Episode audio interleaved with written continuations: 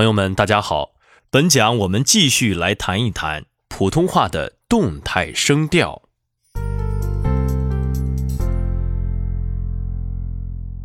我们知道，普通话的声调主要是包括阴平、阳平、上声、去声这四个声调。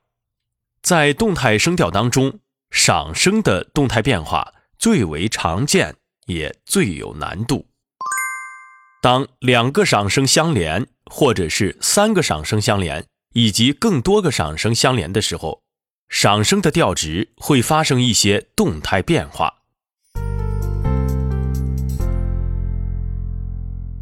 如果是两个赏声相连，前面一个音节它的赏声调值将由二一四变为接近三五的调值，也就是接近阳平。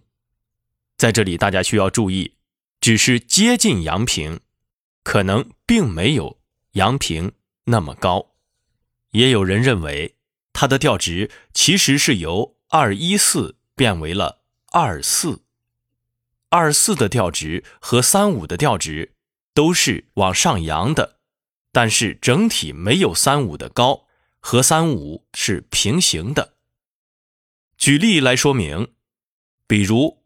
感想、友好、选取、北纬，这样的四个双音节词，就是赏声与赏声相连，而前面赏声音节的调值由二一四变为了接近三五，后面赏声音节的调值不发生任何变化，依然保持二一四。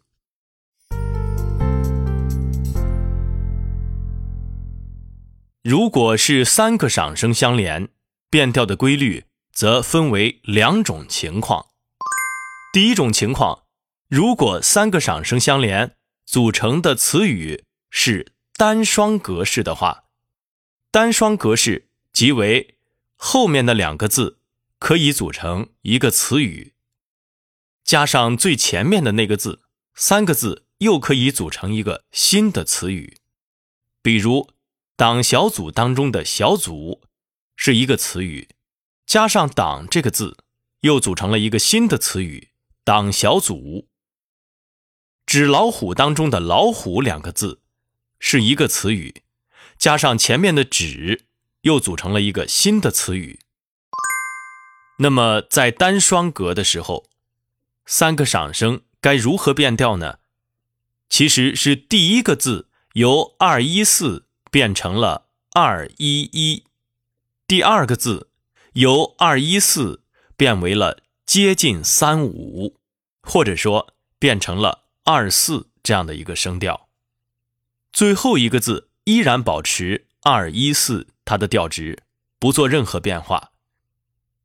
比如“党小组”当中的“党”就由二一四变为了二一一，党党。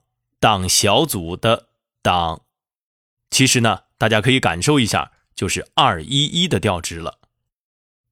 第二个字小，则变为了接近三五的调值，大家可以感受一下。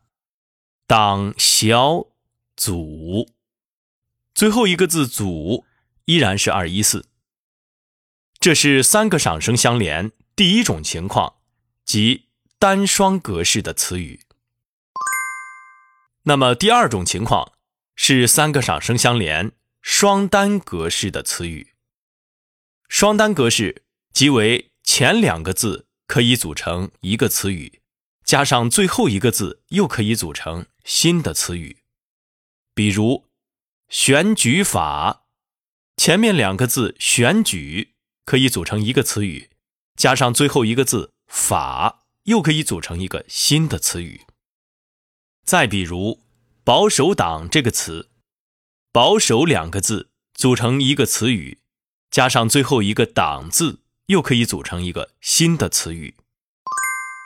在第二种情况双单格式的时候，第一个字和第二个字都要由二一四变为接近三五。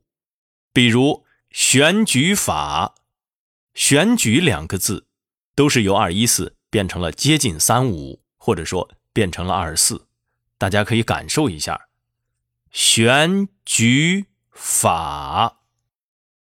那么最后一个字法依然是保持了二一四原来的声调，不做任何变化。以上是三个赏声相连双单格式的时候，它的变调情况。